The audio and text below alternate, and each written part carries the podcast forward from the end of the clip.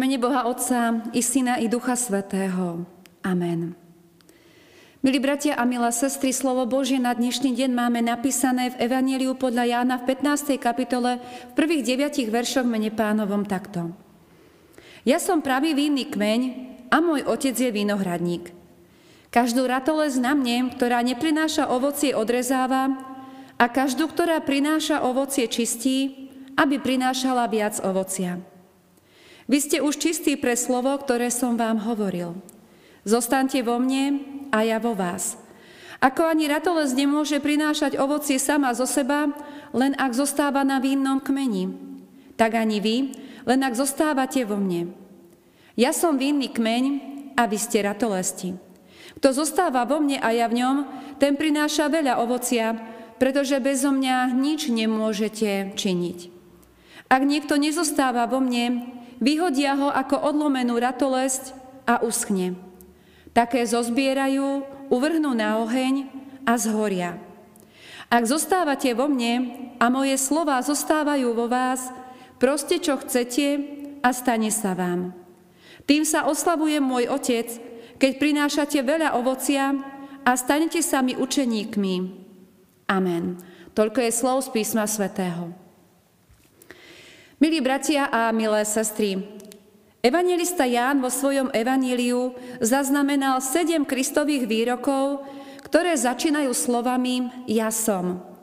Napríklad Ja som cesta, pravda i život, Ja som dobrý pastier a podobne. V 15. kapitole, v ktorej sme pred chvíľou čítali, sme počuli posledný takýto Ježišov výrok Ja som, Ja som pravý vínny kmeň. Postupne nám táto 15. kapitola predostrie pred zrák štyri obrazy. Štyri malé prirovnania, ktorými Ježiš cez svojim učeníkom krátko pred svojim zlapaním v záhrade v Getsemane odovzdá dôležité posolstvo o tom, ako to vlastne funguje v živote kresťana.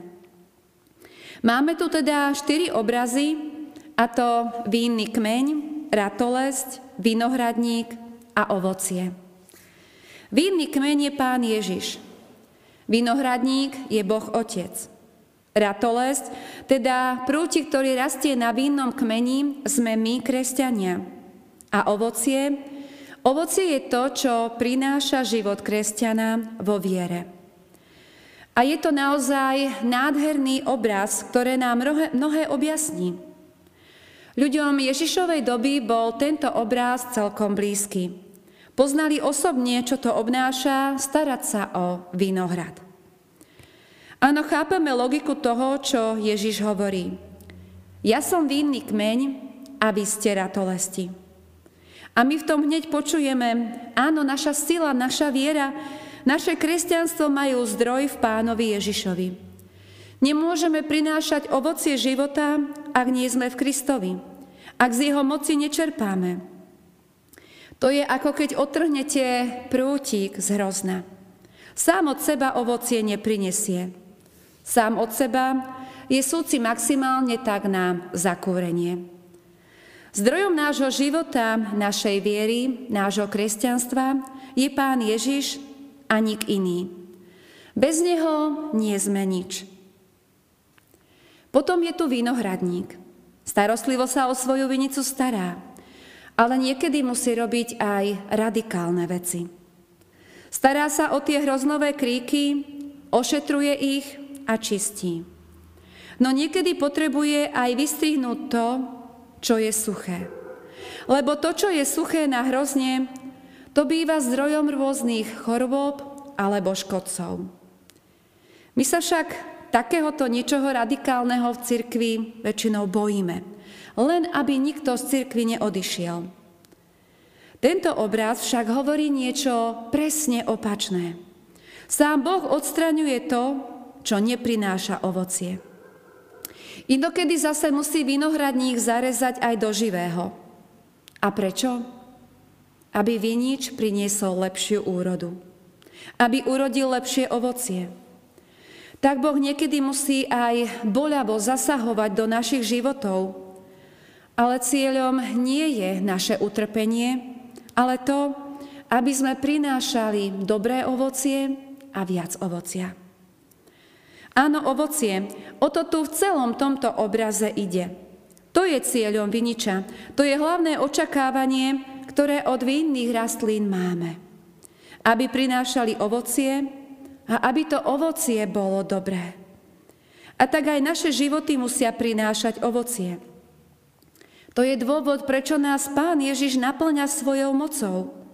To je dôvod, prečo Boh vinohradník niekedy aj zareže do živého, aby sme prinášali ovocie a aby to ovocie nášho života bolo lepšie. A všimnime si, ovocie, ktoré vinič rodí, neslúži samotnému viniču, ale vinohradníkovi a potom ľuďom, ktorí sú okolo.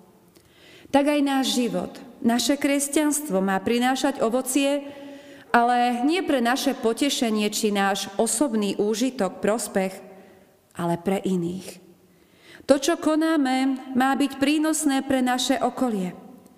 Naše skutky majú slúžiť nášmu okoliu. Áno, bratia a sestry, možno si teraz poviete, no moje ovocie nie je vždy takéto. Môj život takéto ovocie prináša málo kedy, alebo vôbec. Čo robím zle? Čo mám robiť inak? Odpoveď nám dá znova Božie slovo, ktoré sme čítali.